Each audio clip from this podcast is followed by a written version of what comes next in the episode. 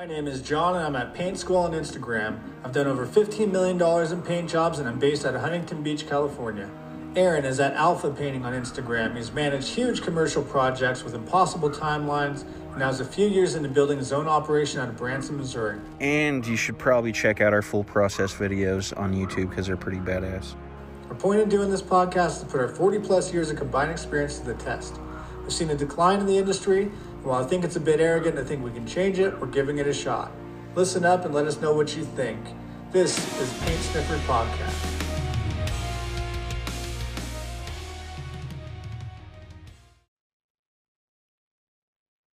Okay, so I've got this Alder project that we're working on right now. Um, it's only like six or seven interior doors, and then all the baseboards, all the jambs, um, and window casings.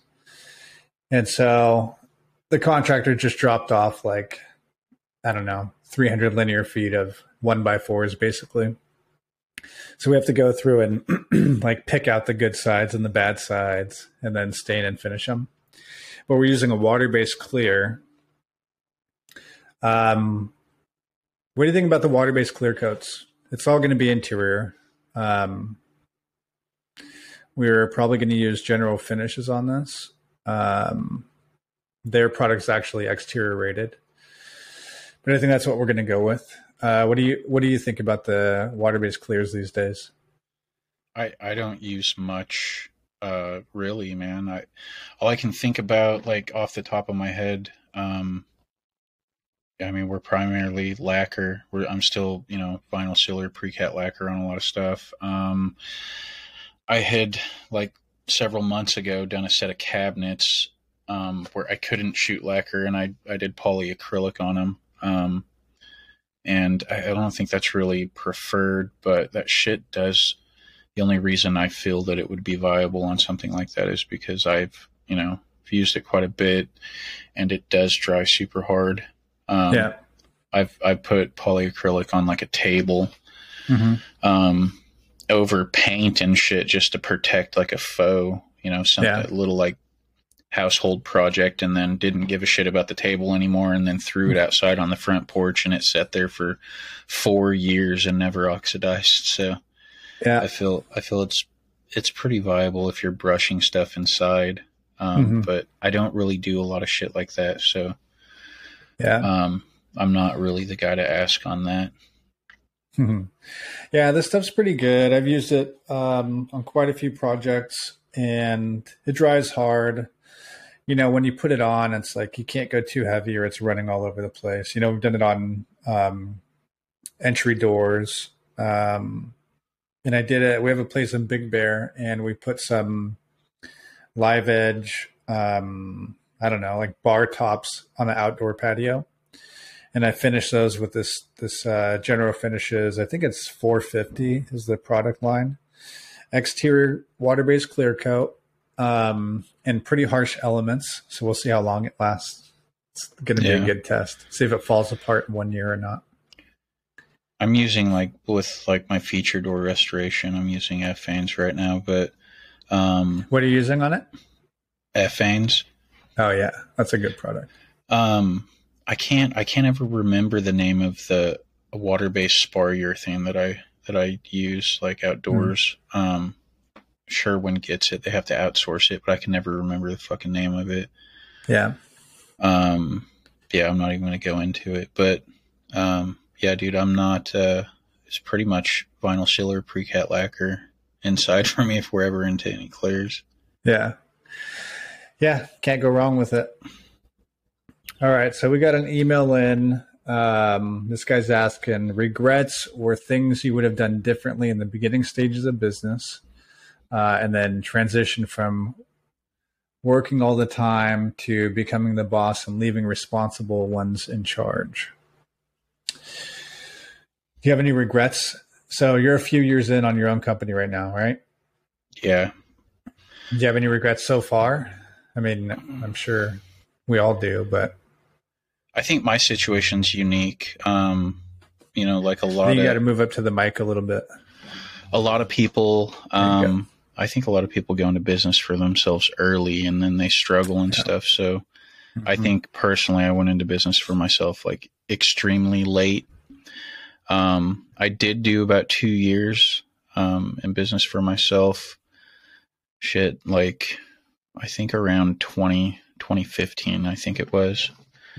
2014. And I ended up, you know, slowing down and, and going back to work for a large commercial contractor and kind of just restructuring his company. But um, I'm all in on this now. Um, I think you're more the guy to talk to about that kind of shit. Like I can I can talk about you know field logistics and training guys and stuff like that. But in terms of the business side, man, I'm still I have a lot of shit to learn. But yeah, um, I don't I don't know about any regrets, man. I just uh, I decided I was going to do it, and I haven't stopped. And I've kind of tried my best to build a machine, and it keeps working. So, um, you know, I haven't sat at the house a single day since I started. So, yeah, that's all. I mean, we can get into into stuff that I do or whatever, but um, I'm really not the guy to to ask about that just because I had a lot of field experience prior to doing it. So I already had my vision, you know, I knew what yeah. I was going to do. Yeah, I think it's a big difference for most companies nowadays. Uh, they're starting really quickly, you know, and and I started relatively quickly. Um, I was about five years in when I started working for myself. Um, but when I started, I was a one man shop for boy three or four years, just doing small jobs only. You yeah. know, I would do like one bedroom, three doors, um, fascia boards only, um, you know, gates, a fence, like all small jobs. And there was a lot of business uh, in that range because any of the big, like reputable companies wouldn't even touch it, you know, or they have minimums, right? Yeah. Um, and so for me, like, I had the dream life for a while, you know, like I go paint one bedroom, make 300 bucks and a half a day and take the rest of the day off. You know, yeah. I was like living it up. You know, I was like 20, 22 or something like that, 23. Yeah. And having the time of my life, man. I think now if you try and do that shit, dude, it, the, it's not worth it. Like if you pull footage right on a bathroom, like you're going to come out in the negative. Yeah. Just because it's a small room, you know, it's not even going to cover your cost of paint. Yeah. Well, and that's the problem for me now is now I can't do those jobs because I can't make any money on it. You know, because I'm having I'm sending guys to go do the work. You know, yeah. and I'm paying my estimator a commission to go look at that job. And so we have to have minimums. Um, and I get inquiries all the time about like, hey, I have one bathroom that needs to be painted, you know, and I'll tell them, hey, our minimum is 600 bucks. Um, you know, if you shop around, you can find somebody that'll do it for like two or three hundred. You know, and usually yeah. they'll go that route. Every now and then they're like, "Oh, well, we heard a lot of good things. We'd like you to do it. Can we add in a couple doors or something?" You know. Yeah, the the first couple years I did it, um, you know, I did the thing where yeah, go, you know, do a small repaint or paint a bedroom or a bathroom, and I kind of bounced around doing that for a couple years, and then I'd go fill in with like a buddy of mine that had his own business. Um, this time around, though, dude, I, you know, right off the bat, like I think I did some, a couple small jobs and then boom, you know, I'm like, I'm, I just, I'm going all in. I ended up getting a 60 unit um, motel um, and I turned it in 40 days with my son just sanding door jambs and putting door jambs. I did everything else, but um and then that got the wheels spinning. So once, you know, I got my first draw, then I finance a gas pump and then I finance this and mm-hmm. that got the wheels spinning enough for me to where I was just you know, I was going right from the start. Yeah. Yeah, it's nice if you can get some big projects in there, but it's that's daunting too. Like I wouldn't I wouldn't have even looked at a project like that when I was starting out. Yeah. You know, well, I mean, just been... a small, you know, the 60 rooms you're talking, uh, you know, an open room that's, you know, I don't, I don't remember what it was like, you know, 12 by 15 or whatever it would have been. And then a bathroom. So yeah, but that's had, because of your experience though. Like that's yeah. just 60 rooms. There's no way I would have touched that. It would have been too overwhelming to me, you know? Yeah. Just because for me, I would think like, fuck, I'm going to take forever to do this project. They're going to be unhappy with me halfway through because I'm taking so long. Um, but that's probably all your background. You know exactly what that project looks like, you know, timeline wise and all that stuff. Yeah. No, once once I was dude, I think I like I shot my primer, got my primer and my ceiling paint up in like two days. it's crazy. so instantly looks like you're making progress. Yeah. Yeah, so um I do think most companies are getting started too early right now. Well, I say most, but I don't really know exactly. But it seems like a lot of companies right now are starting too early. You know, it's like guys are painting with one year experience and then doing their own business, you know. Yeah. Um, I have mixed feelings about it. On one side, it's like, hey, go for it. Um, you know, it's great to be in business for yourself. Um, on the other side, it's like I took calculated risks when when I started doing work for people. I didn't get in over my head uh, when I started out because I didn't want to rip anyone off. You know, I didn't want to do like a stain refinish on a front door and just hack it and charge them a thousand bucks and they're gonna have to redo it in a year. You know, because I did such a shitty job, or it comes out looking terrible because I don't really know what I'm doing. Yeah uh, and I have to pay someone else to fix my mistakes. You know, I didn't want to do anything where I was like taking taking advantage of someone else. and so, so, with with me, like I mean, if you look at an apprenticeship, at like whether you can get in with a you know a union company, which in my opinion, the union is lax and bullshit in in my area, but um, if you can have somebody, you know, apprentice you for for four years, like cool.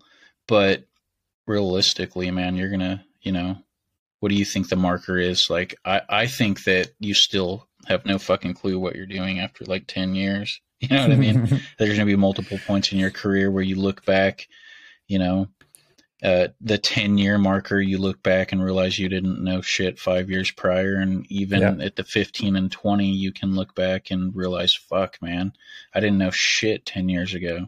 You know what yeah. I mean? But, yeah, I, I think that's the case probably forever. It's probably going to be like that forever.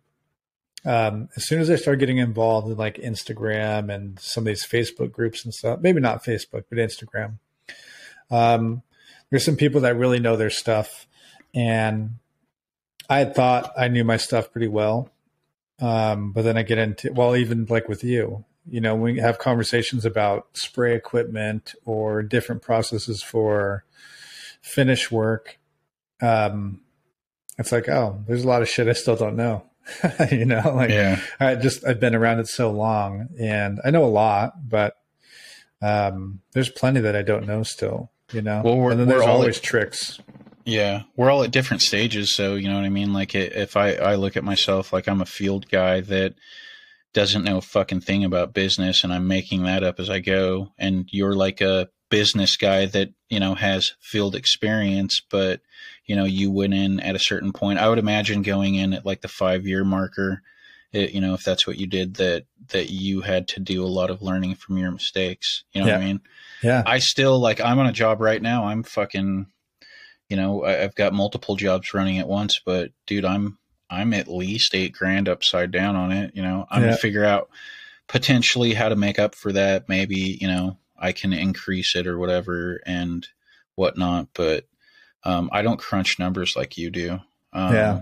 You know, you're you're running off capital and you know running off of this big ass machine that you've built. I'm kind of going you know, paycheck to paycheck or whatever kind of shit. But, you know, I have a lot of personal stuff that eats into my business capital that, you know, hopefully I'll be through soon. But, um, I don't know, man. Like everything that I'm doing is, is basing it off of my field experience. So the mm-hmm. business stuff I'm kind of teaching myself as I go. So I'd say like, you know, with that, with the dude's first question, like regrets or things that, you would have done differently in the beginning stages of business. Um, I would say fucking like like IRS shit, like taxes kind of stuff. You know what I mean? yeah. Like learn learn that shit. Like I should have had that shit in order before I, you know, not before I started, but I should have put more effort into that stuff because I fucking hate it. Yeah. You know, I enjoy learning the marketing and the networking, and I enjoy learning bid theory because there's technically no rules to competitive bidding. Um, yeah. So I, I, get to kind of make that up, and I get to you know use my own anal- analytics and kind of study what works and what doesn't, mm-hmm. and just kind of erect my own market. But um, yeah, man, like the the whole fucking tax thing, and you know payroll, blah blah blah. Like yep. that's for a painter. That's that's tough. And I'd imagine there's a lot of guys doing this shit that feel comfortable with that stuff, but they couldn't fucking paint their way out of a fucking wet paper bag, you know? Yep.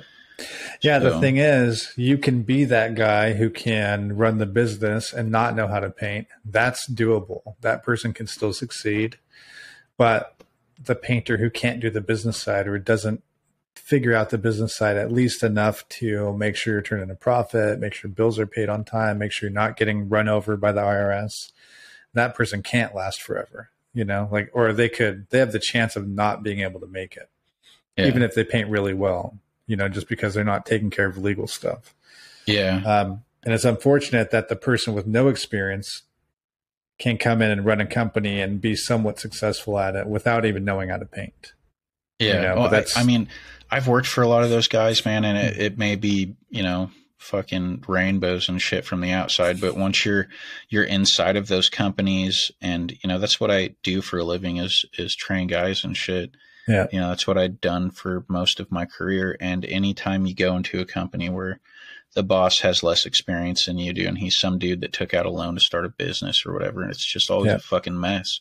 It's always a fucking mess and I'd always have to make the decision. Well, is you know, do I want to push these guys out that are in charge and take mm-hmm. over and you know, yada yada. And that was my last run, dude. I I put in a lot of effort to get my foot in the door and work my way up, and you know, kind of, you know, be a director of field operations and and uh, after four years of doing that shit, I was like, dude, I'm I'm done with this. Like, I can't do it anymore. Like, you know, I spent fucking, you know, almost 25 years making everybody else rich. So, yep. I had a guy that I interviewed. Um, I was going through a round of interviews to hire a project manager, and I still haven't yet. I started this process like four months ago. Um, but this guy was out of Arizona, and he, you know, with all these people, I'll do a phone interview first and then in person. Um, and through our phone interview, it's like, okay, you have a lot of experience with painting, project management. Um, he had run his own business for a while. Looks like he ditched that, went to work for another company for two years as a project manager there. Um, you know, so my question is like, hey, all right, what happened with your company? Why'd you stop doing it? Um, and then why are you leaving the last company that you're at? You know, why did that not work out? You know, what's the deal?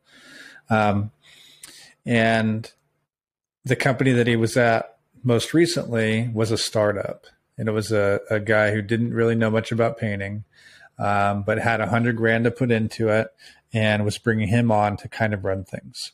You know, he had experience in running his own company. Um, so they were trying to blow this thing up.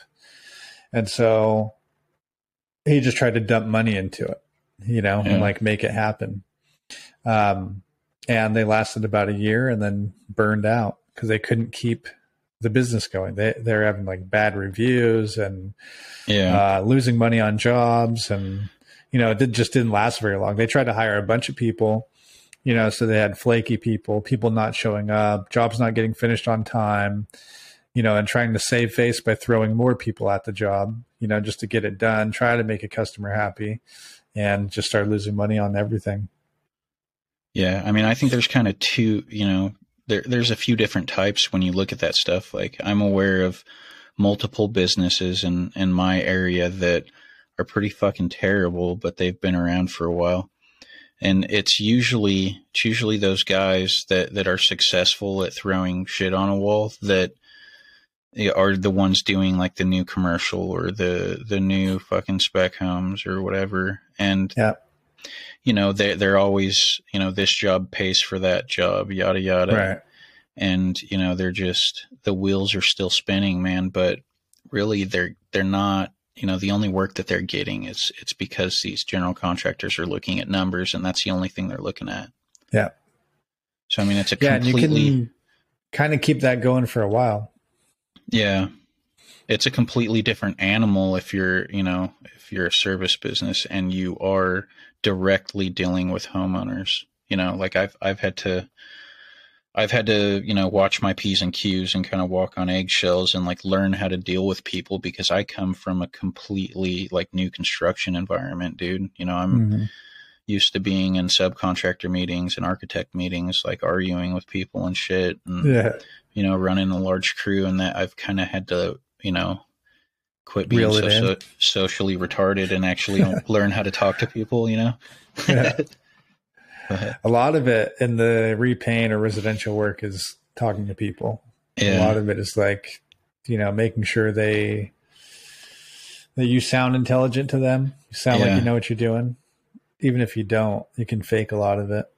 Yeah, it's like it's like learning sales. Uh, That's maybe how some people can get shit spinning without experiences. You know, like maybe they're good at sales, maybe Yeah. they're good at marketing, maybe you know what I mean. That's Yep. essentially you essentially get a job by making somebody feel comfortable and how you talk to them and stuff. Mm-hmm. Um, I've I just that I started producing the videos just so I didn't have to talk to people. you Yeah. know? and I think Yeah, that's a solid process too. I mean, that's yeah. by watching a short little video, it's like, oh, it looks like they do really good work. They care Yeah. about quality, you know? that's kind of allowed me to instead of like trying to sell somebody really hard on a higher price i just don't give a shit anymore and i Yeah. you know i have enough videos now to where i can send you know a potential customer uh copy and paste a, a link and send it with a bid packet and i don't even really talk to them hmm if i get a call back i get a call back if i don't whatever and it kind of keeps me moving along um i'm bidding a lot more jobs getting less but hmm whatever, you know. Yeah. Yeah, so we're in a different place. Well, I guess I'll address the the question first. Things that I would have done differently in the beginning um, is I would have tracked my numbers sooner. Um, so, like my profit margins, my cost for doing projects. Now we have everything. Um, uh, we have production rates for everything. So my salesperson is not a painter, doesn't have any experience painting. Um, but he can just go in and do measurements and sales, you know, and that's it. And his closing rate is like 35, 40% regularly with no follow up. Um, and he just measures and talks to people, you know, and then he plugs his measurements into the system that I put together. And, uh, you know, we're able to be pretty consistently profitable. Um, but I would have started that process way earlier um, if I could go back in time. And then I would have hired myself out of a job faster too. I would have um, probably made myself be project manager and then had someone else run the company. You know, brought in like a CEO basically to replace me. And then I would just be out in the field all day. I think that would have been a smart move early on.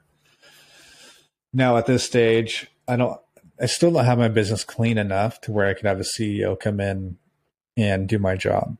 You know, I have quite a bit more organization to do uh, to make it clean enough to where someone else can run it. But that's the direction I'm heading in. Um, yeah, some of the things that for me that I learned over time were being able to be detached from the company and not have everything be personal to me. Um, I did hire someone in 2015 who basically came on as like an operations guy, and he was a tech person. Um, he had run, he had built maybe three or four companies, sold a couple couple of them, um, and you know he started out doing consulting for me uh, for about three or four months. You know, I was paying him like a hundred bucks an hour, and he was helping me uh, automate a lot of stuff, build our systems, um, build out our production rate so we could hire a salesperson. Uh, then I hired him on full time, and his salary was uh, ninety thousand dollars for the year, and um, he helped me do a lot. You know, I mean, we did a lot of the like basic stuff that all businesses should have, like an employee handbook, and you know, clocking in, clocking out, signing off time cards, uh, the whole payroll setup, you know, everything. Um, and throughout that whole throughout that year, we had a lot of growth. You know, that was our first year with a salesperson. Plus, I was also doing sales.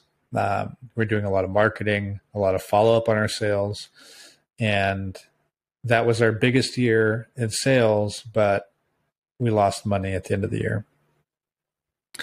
Um, and we just had like losses everywhere. It was so messy. It was like half of our jobs we made money on, half of our jobs we lost money on. And like I was pulling my hair out, you know, trying to get all these jobs done, trying to be on time, like dealing with employees not showing up uh, or showing up late, leaving early, all that shit. It was a terrible year. It looked great. You know, like I, I remember, so I've gone to the PCA conference, the expo. Um, I didn't go this last year, but I've gone, you know, three or four times, and um, and another conference as well. And these guys, so we did like a little over three million dollars that year in sales, and um, you know, so for other companies, it's like, whoa, that's a you're a big company, you know, all that bullshit, and it's like, dude, like, yeah, sure, that's cool, but I, that was like my worst year in business. Yeah, you know, like I lost my ass that year. What? Um, how many guys did you have? Uh, like thirty to thirty-five. Yeah, and man, uh, it was. What was your What crazy. was your weekly payroll averaging? uh, I want to say it was like twenty-five grand. You know, like twenty-two thousand, something like that. Yeah.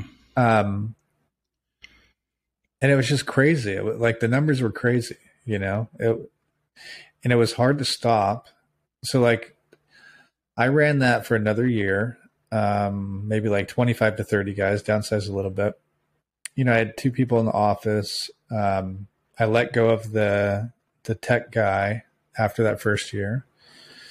Um, and yeah, I mean, those two years were terrible. The year after that, I let go of everybody, not everybody, but cut everything in half you know, got rid of my two office people, kept the salesperson, um, and cut my crew down to like 20, 22 guys. Yeah. And I had a good year, like a good solid year. You know, we were being a little more picky and choosy about the projects we did. Um, you know, we're doing, trying to keep 35 guys busy doing residential work. Like that's a shit ton of jobs. Yeah. You dude. know, because like some of those jobs are, out. yeah, some of those jobs are a thousand bucks you know? Yeah. And so a thousand dollar job, like I got to do like six of those plus, you know, seven or eight other full projects, you know, complete interior exteriors. Um, so it was a nightmare. Like it was just, and I would still have like, I don't know, a six hundred dollar job that we'd squeeze in here and there, you know. But I can't have a low a low guy on the totem pole do a six hundred dollar job because if he goes and does it and fucks it up, then I got to send one of my good guys to go fix it. You know, and now that six hundred dollar job that was going to cost me a hundred, now it cost me three hundred. Now I didn't make any money on that job. Plus, I took away from my next job. Like it was a nightmare. um, so, but early on, like I, I haven't managed the business really well uh, until very recently. You know, probably like the last three, three or four years um, have been very stable and you know good income, steady steady money coming in, steady work, good profits. Um, but prior to that, so my growth from like five hundred thousand to like eight hundred thousand. I was making good money in that range. It was pretty stress free. Um, it was me and like, you know, six or seven other guys, something like that. So I knew everybody pretty closely. Uh, I worked on half of the projects and we did really good work, like really high quality, clean, not many mistakes, and made good money. as soon as we started pushing over the million dollar mark, like I couldn't be on jobs very much. That's when the beginning of having to let go of quality started happening. You know, I couldn't, there was no way I could keep the type of quality that I'd become accustomed to while growing that big. There was just no way to do it. You know, it was like a losing battle. Yeah. So I had to put together processes that could keep us at least in like the 85% range.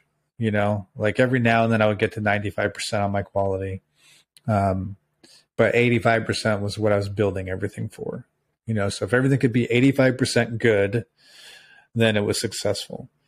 So, and I think that's the case for most businesses. Like, you know, I don't know, a shoe cobbler like if you go to a massive franchised shoe cobbling place like they're not going to be as good as that one dude on the corner who's been doing it for 30 years who only does it himself or he's teaching his son you know yeah. like that's the guy to go to right because he's like expert level knows all the tricks of the trade but the franchise shoe cobbler is like cutting yeah. corners and they're just aiming for reviews and you know um but that was the same for us. It was like I, I built a good reputation, you know, because I'd been in business for a long time and did really good quality work. And so we had a lot of good repeat business and uh, but then you know, it was impossible to keep keep everything at that high of a level, to grow that big and keep it at that high of a level. Yeah. So, but from the beginning, yeah, it would have been tracking my numbers. Um, just all the time. I would have so much data if I had started tracking it that early on. At this point now, I have maybe like six or seven years of good data, which is you know plenty. I mean, that's definitely good enough for me to to use to improve the company and all that. But it could have happened earlier. You know, I could have made better decisions earlier if I'd been tracking my numbers, my cost for like actual cost for doing projects, um, my actual materials cost, my actual payroll, my employer taxes, all that stuff. There's a lot See, of expenses in there. I don't look at any of that shit, dude. Like, you know, I, I just, I bid and I bid and I, I get what I get and I am understaffed and overworked. You mm-hmm. know what I mean? And yeah. I just, you know, I've kind of built this fucking machine that I don't really know how to drive. You know what I mean?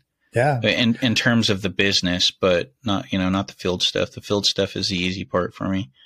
And I but, think that's the majority of companies these days. The, the majority of of like painters turn business owner is that's how it was for me. It was like the whole five to ten years, first five to ten years was like just a steamroller. Like I can't stop working because I got to make, I got to cover my payroll, right? Whoever I have working with me. Um, I'm not charging enough to have a big savings or anything, so I'm like pretty much paycheck to paycheck. Um, and there was, never felt like there was any time to like be in the office for a, one day a week. You know, it's like I had fires to put out, I had shit to get done so I can collect checks. Yeah, and that's I mean when you you kind of talked to me about doing this, that was you know what I kind of had in the back of my head was like you know, if there's anybody that, you know, I could meet on, you know, on the fucking internet that, you know, I could learn something from in terms of business, it's, it's somebody like you. But, uh, you know, I was at, I think, you know, running and directing field operations for the last business I worked for, we were at about four point or 1.4 million, and I had an average of five to seven guys.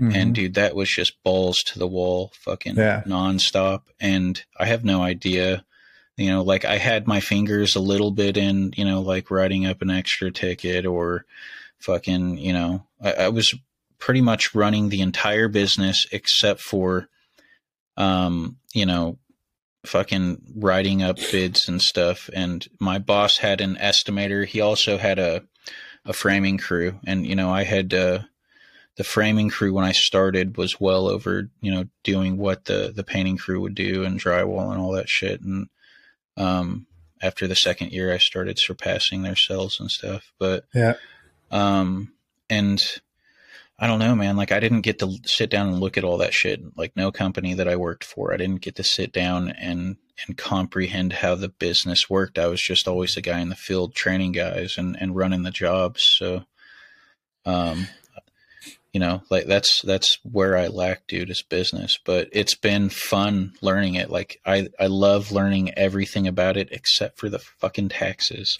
yeah. So the trick for me with taxes, which I I haven't been crystal or squeaky clean on it. I've had some tax issues where I owed money, I had to set up payments and all that shit. I got levy notices, you know, from the IRS. I think I um, owe twelve thousand dollars from last year. Yeah. you know, like I've been through that all that shit too. You know, it's like yeah. I've had lawsuits filed against me. I've had IRS debt that I've had to resolve. Um, I've been through a lot. yeah. Uh, but you know, you come out of it on the other side. It's not going to kill you. Uh, it makes things stressful, but yeah, yeah. I think um, you know we had talked about it, and that the giving some insight on like what my business operations look like on the day to day, the information that I track, the the way that I manage my finances. You know, so I I know when I'm going to run out of money, how to prevent running out of money, um, all that stuff. Those are things that we're going to do also with, as part of this podcast or this whole deal. Is you know do some episodes or YouTube or live stuff on what my processes look like, what my systems look like, because I'm not. I still do hands-on work sometimes.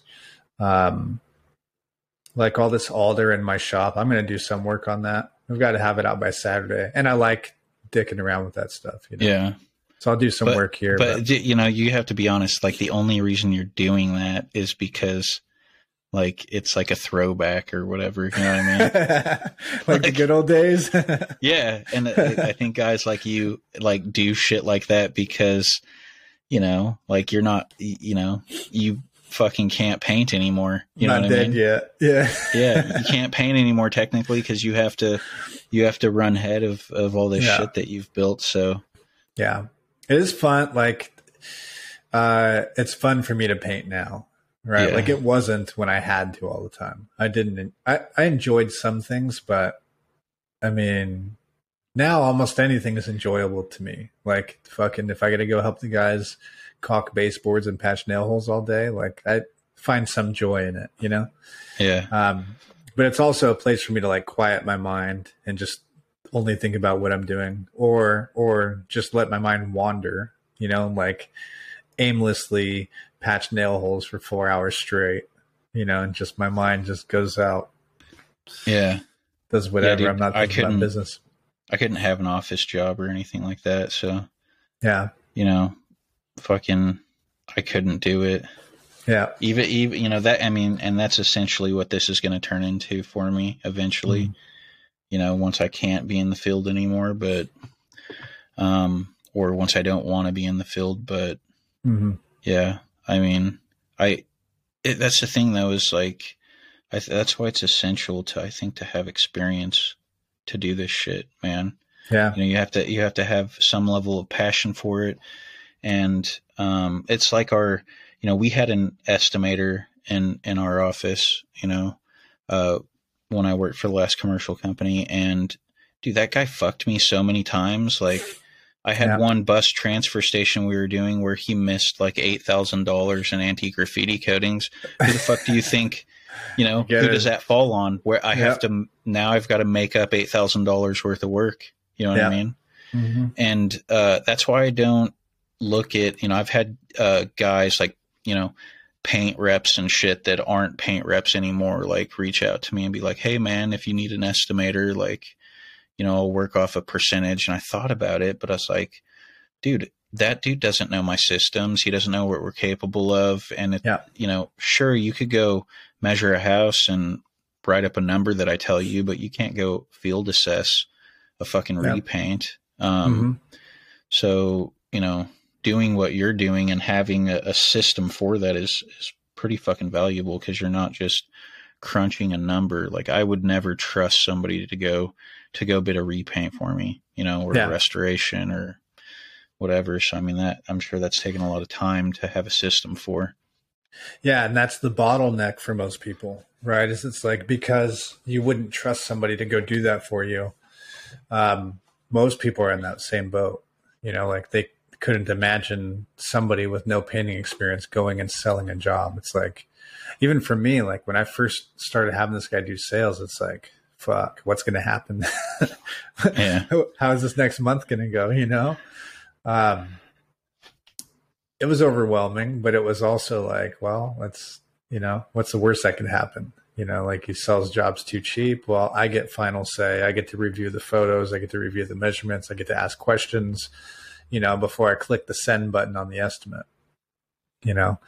Um, so there's some checks and balances in there. And then it was like tracking his numbers. All right. You know, he's closing like 30, 35% in the beginning. Um, that's good enough to keep his job. You know, it's definitely not as high as my closing rates were. But this, like, the whole thing of growing is you kind of have to expect less. like, Yeah. you can't have as high of expectations. Like, you know, I don't think anybody, well, there are some people that will do things better than you. Like, I think somebody can manage my business better than I do. Um, I don't think there are many people that would do better sales for my company than I would. Um, you know, that would probably be if if if I brought a CEO in and said, "Hey, whatever job you think I'm best at or best for, put me in that position and I'll do it." Um, it would either be sales or training. You know, one of those two. That would, that's where I would best suit my business. It would not be in running the company. Somebody could run the company way better than I can. Um, but so like the transition from working all the time to becoming the boss and leaving responsible ones in charge like you have to let go of some of the quality it's just going to happen you know you have to accept that there's going to be some mistakes sometimes so for me like to to let go of that stuff and be really comfortable in allowing mistakes to happen allowing like dumb fuck ups to happen you know where like the guy's painted the room the wrong color you know it's like we have a you know client calls me and says i gave you guys all the colors. Did, did you not tell the guys that are here at the house to paint my bedroom blue? You know it's like fuck. Like yes i did tell them to paint the bedroom blue. You know it's like a, a stupid mistake right? And it's embarrassing to me you know? But i'm honest with the client um, you know i'll tell them like look we have a, a, a spreadsheet that has all the colors where they go on it. You know this is embarrassing. I'm sorry. You know if this puts you out i'll make sure we take care of it tomorrow. You know i'm confident that um, i know that that we'll take care of the client. Like no matter what the issue is we'll do the right thing always. Um, and i could sleep well knowing that right? Like i know i'm not out to try to screw people. I'm not trying to get one over on anybody. If there's any issue in question on on who should be at fault i'll likely take the blame. You know like i treat my customers really well. I treat my employees really well. So accepting that there's going to be problems i'm okay with that because i know i'll do the right thing. I know we as a company will do the right thing. So yeah we fuck up sometimes but we always fix it see i'm not i'm not in that position. So i am you know i'm in the field every day. Um, i will i'll get up early i'll go to work. Um, i'll get phone calls during the day. I'll schedule my estimates you know after five and then i'll take paperwork home and sometimes do it until 12 1 o'clock in the morning. Yeah. You know and that's that's just kind of where i'm at. And Mhm. the reason i'm there is because i don't you know i don't want to fuck with hiring people. Like coming off of my background of you know just training guys all day every day like um i didn't uh, i didn't give anyone fucking slack when i ran logistics dude. Like i started people on the ground and in the closets you know? Yeah. everyone started out with a fucking ball of putty and a sanding pad and you know you had to earn the next step. And Mhm. You know i've had to simmer down a lot for myself and you know the market's changing fucking people's mentalities are changing everyone's butt hurt now and you know everyone wants more than what's deserved so I'm just uh, I'm kind of waiting it out. Gonna see how how it goes. I'm gonna have to put on a couple of guys this year possibly, but um, for the time being, I haven't I haven't wanted to fuck with it. So you know, transitioning from working all the time to becoming the boss and leaving responsible ones in charge. That's that's not me yet. Yeah. You know, and it never it never was me, but you know, that's that was my you know responsibility was my job when you know my bosses were in the office doing that shit. Right. So you were the one that they left in charge. You were the responsible yeah. one that they left in charge of the projects. Yeah, so, so you just need to find a you. Maybe maybe that could be an answer for a dude is to find either a good field supervisor or find somebody a step above that to direct all your field operations. Yeah. You know. Yeah, I mean that yeah. So at this point now the way that I run my company is I have foremen who run the on site day to day. You know, so in the beginning of the week, um, I'll usually have my salesperson or I'll go out as well and we'll kind of get the project started. You know, we'll be there on day one or day two, kind of do a walkthrough with the guys in case they have any questions about anything. Um, and then never go back, you know, and the rest is done phone calls or on the computer through email. Um, and a lot of the projects, I mean, I would say these days, probably like 75% of my projects I never see in person. You know, I don't go do the bid. Um, I don't get them started. I don't do a final walkthrough. I don't do any of that. I see pictures, you know, that my estimator takes. Um, and we turn out good work. You know, we're most of the projects are um, like our main goal is durability. You know, we want no matter what, we want everything to be durable. Um, but like on interiors, we want nice, clean work. But we're not uh, sanding every little nib down. You know, like if you go through my walls on an interior project, you'll find some imperfections, I'm sure. Um, shouldn't find anything obvious, but uh, we get clients every now and then where they're really nitpicky and, you know, we'll please them and spend all the time going through all the tiny little nibs and stuff. Yeah. Yeah. Well, for me, even with, I don't know, I think that's probably you know having somebody or guys that take care of that sh- shit for you while you're in mm-hmm. the position that you're in is probably essential. Yeah. Um. I I kind of you know the way I came up, I went through so many different processes and learned so many different ways of doing things that you know my knowledge is kind of a combination of all the things that work best you know mm-hmm. then i've got some of my own personal touch on the shit but process is a huge thing and if you erect like if you're doing new construction or whatever if you erect your process out of everything that works and get you know you get rid of the shit that doesn't because you know mm-hmm. honestly one of the you know the biggest things that painters do is think they're going to reinvent the wheel and yeah. just you know, all they're doing is sitting there fucking spinning their wheels in the mud, dude, not moving forward. But yep. even on our production projects, man, you know, I had it to a science to where we would walk out and there would be no self induced punch out. You know what I mean? Um, so, yep. you know, accepting less than perfect, yes, that's, you know, you probably got to do that if you're looking. This guy's obviously looking to transition out of the field, but um, I have no idea. He didn't specifically describe how many guys he has or if he has right. any or whatever, you know, but mm-hmm. you know, hopefully we've touched on some of the things that uh, he wanted to hear. And then the last one, accepting people may take advantage of you. Yes. So I've got um, employees that will show up late, that will leave early, that might not even run it by me. Um, I just find out, you know, I don't know. My foreman might tell me on Friday, like, if I'm on his ass about, hey, how are we not done with this project yet? You know, like you had all week on this thing. This should have been done by Wednesday. This should have been done by Thursday. This should have been done today. Today should have been an easy day, right? Like, and you're not even finished. What's going on? And then it comes out, oh, well, this guy left early on Wednesday. Um, and then he showed up late on Thursday.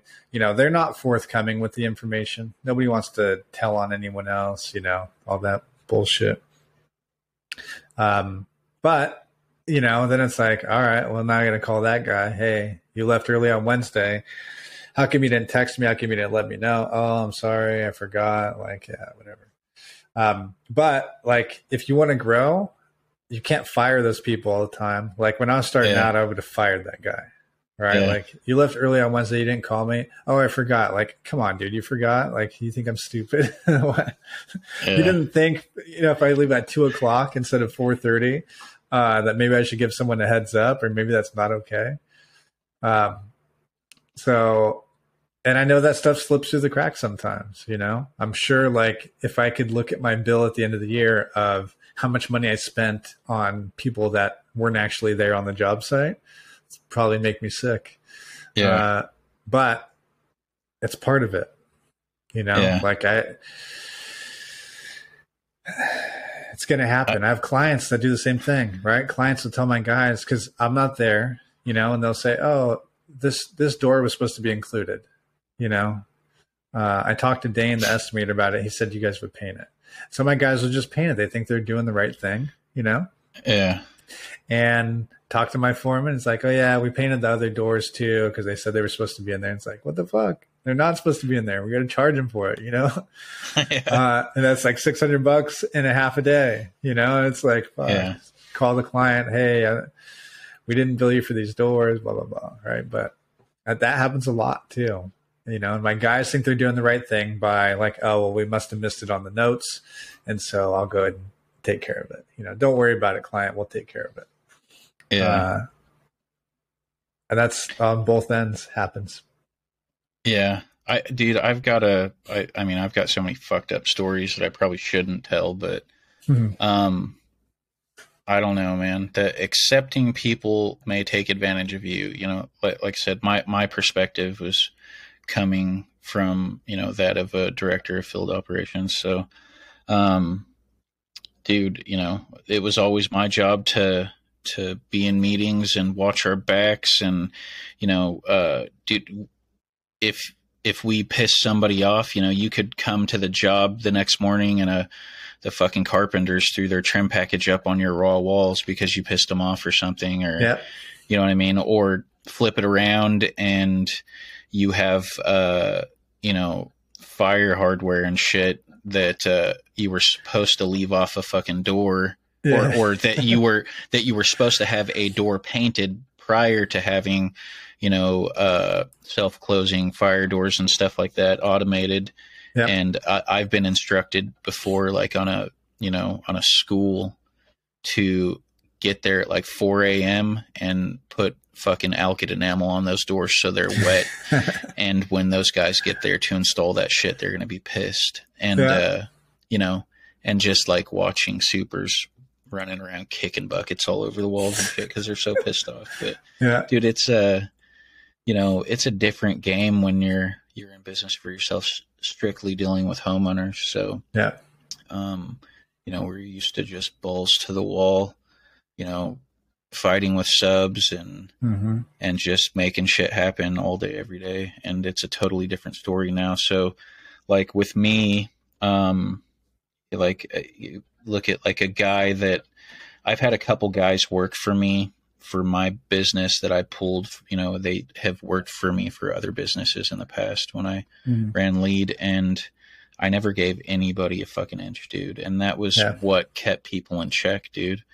What kept me in check, you know, like uh, technically, like my bosses never told me what to do. Like I, I made shit happen and I always had a carrot dangled in front of me thinking, you know, I'm going to get a bonus or I'm going to get this or I'm going to get that. And that's what Mhm. kind of kept things going. And it, you know, usually just ended in fucking broken promises and stuff. And Mhm. the one thing I would get to take with me when I had fucking enough of it was the fact that they'd never have something like that again. So, yeah, um, dude, like, you know, I had one guy that I brought over and I put him through the fucking ringer working for other people, dude. Just drag him through the mud. And that was what kept him fucking going, dude. yeah, And when I brought him to my business and, you know, ran him for a year and a half or so, and I was nice and I didn't push and yada yada, and he fucking fell apart, dude. He Yeah. took advantage of the fact that I was being nice and Yeah. you know giving him more money than he'd ever made and giving him bonuses, giving him more fucking bonuses than I got when I was running lead and shit. And uh, Yeah. he just fucking fell apart, dude. So I Mhm. personally don't know that balance. Um, right now, you know, like I said, it's just me and my brother, and I'm not going to play that game right now. Um, there's not very many guys in our market. Um, you know, in the '90s, fucking guys were expendable, dude. You fired Yeah. motherfuckers every day because there'd just be another one lined up waiting to go to work. You know, hit 08, shit started to creep off, and then Mhm. you know the guys that were in the field man were like the go-getters and um you know like 2008 to like 2012 and shit like it was just scragglers man a lot of the companies shut down a lot of the guys got out of the trade and you know you fast forward a little bit and a lot of people in the field you know after the financial collapse man like handyman types that got into it and just once the work was flowing again man it pulled in all this inexperience because there was no experience to fill that fucking void in the market Yeah. And now dude those people that kind of came in with that experience are training new guys that don't know what the fuck they're doing and I, I Mhm. don't know how it is across the rest of the country dude but my area is fucked like I can't. I've had a now hiring ad in the paint store for like three years now, dude, and I think I've Yeah. had one person call it, and that's probably my fault or whatever because it says, uh, what does it say? It says something stupid like must have or uh, must be capable of passing OSHA ten. Um, must have a vehicle, blah blah blah. Then it says uh, no drugs, no alcohol, no bullshit. yeah. No, No drugs and it. alcohol is a big one. Yeah. Yeah, Yeah. Yeah. Yeah. All right. Um, I guess we'll wrap this up. But yeah, I think um yeah, the main points for me is I would have tracked my numbers earlier. Um, I personally would have hired somebody to run my company earlier on. I think that would have been a big good move. I don't know how you find someone like that though. I mean, even Yeah. now, for me to find somebody to run my company and to trust that they're going to build it and grow it the right way would be hard. But for sure, 100% without a doubt, there are people that can run my company better than me. Um, and then the transition, uh, I mean, there are responsible people out there, you know, like you could, might have been able to be hired by another company. You know, if another company was like, hey, don't go work for yourself, come work for me, I'll pay you $85,000 a year. You know, it's like, all right, well, I'll consider that. Right. So there are good people out there. You might have to pay for them. Yeah. Um, but like I have a couple guys that are legit, you know, like really hard workers and they know how to troubleshoot everything. And internally, they're hard workers, right? Like internally, they hold themselves accountable. I don't have to be a dick to them. I don't have to be on their ass every day. They know what needs to be done. They know how to do it really fast. They know how to do it really slow. They know how to do it really perfect. Um, and they know when each one is called for. You know, like they're smart, they're thinkers, right? They're not just there to fucking brush all day and roll all day. They think about the project. Um, but I've only I had a a- couple of them. I had a guy cut like that seen my shit on Instagram. Like this was uh had to have been at least a couple years ago, but he fucking called me and offered offered me to to fly me out to Southern California. Mhm. Said he said he'd give me a hundred grand a year to help him fire some shit off. Yeah. And I was like I thought I was like, well that's that's pretty good, but Yeah. fuck that. You know? Yeah. And I just kind of went full board in, into what I'm doing, but Yeah. you know, The upside is so big. If you could run your own company and do it well, like, I mean, for me, I've always loved being able to make my own schedule. You know, like right now, um, I've got kids' sports six days a week, you know, and I'm there at all the practices at four o'clock, five o'clock. Um, you know, like if I have shit to do, like nowadays is different than it was five years ago or eight years ago. But eight years ago, if I had to take a couple days off because I had to get some other shit done or go visit family or whatever, it was not a big deal. You know, like it was no problem at all. I didn't have to check with someone. I didn't maybe I had to call a client and say, Hey, I need to push you back. But um that's the only thing working for someone else is like you just you have a boss now, you know, you have to get your life and your schedule approved by someone else. Um that's just never That's always been a problem to me. You know, I try to kind of treat my guys differently, but they still have to approve it with me. You know, they can't just up and leave. I'm pretty darn flexible when it comes to that stuff, but I do need a little bit of notice usually. You know, Yeah. but all right, yeah, I think that's about it. I we could probably talk for hours about these topics, but Yeah. uh, maybe we'll take deeper dives on more specific parts of this um, Yep. in the future. Right. Write in with your questions. Yeah, send them in. As always, please like our YouTube page. Give us five star only reviews on all podcast platforms. If you have questions or comments, send them over to hello at paintsniffers.com or on Instagram at paint underscore sniffers. You can also watch the video version of the podcast on the Alpha Painting YouTube page. Go to playlists and it will be filed under Paint Sniffer Podcast. Via YouTube, you can write into QA at paintsniffer.com. Thank you for listening to Paint Sniffer Podcast.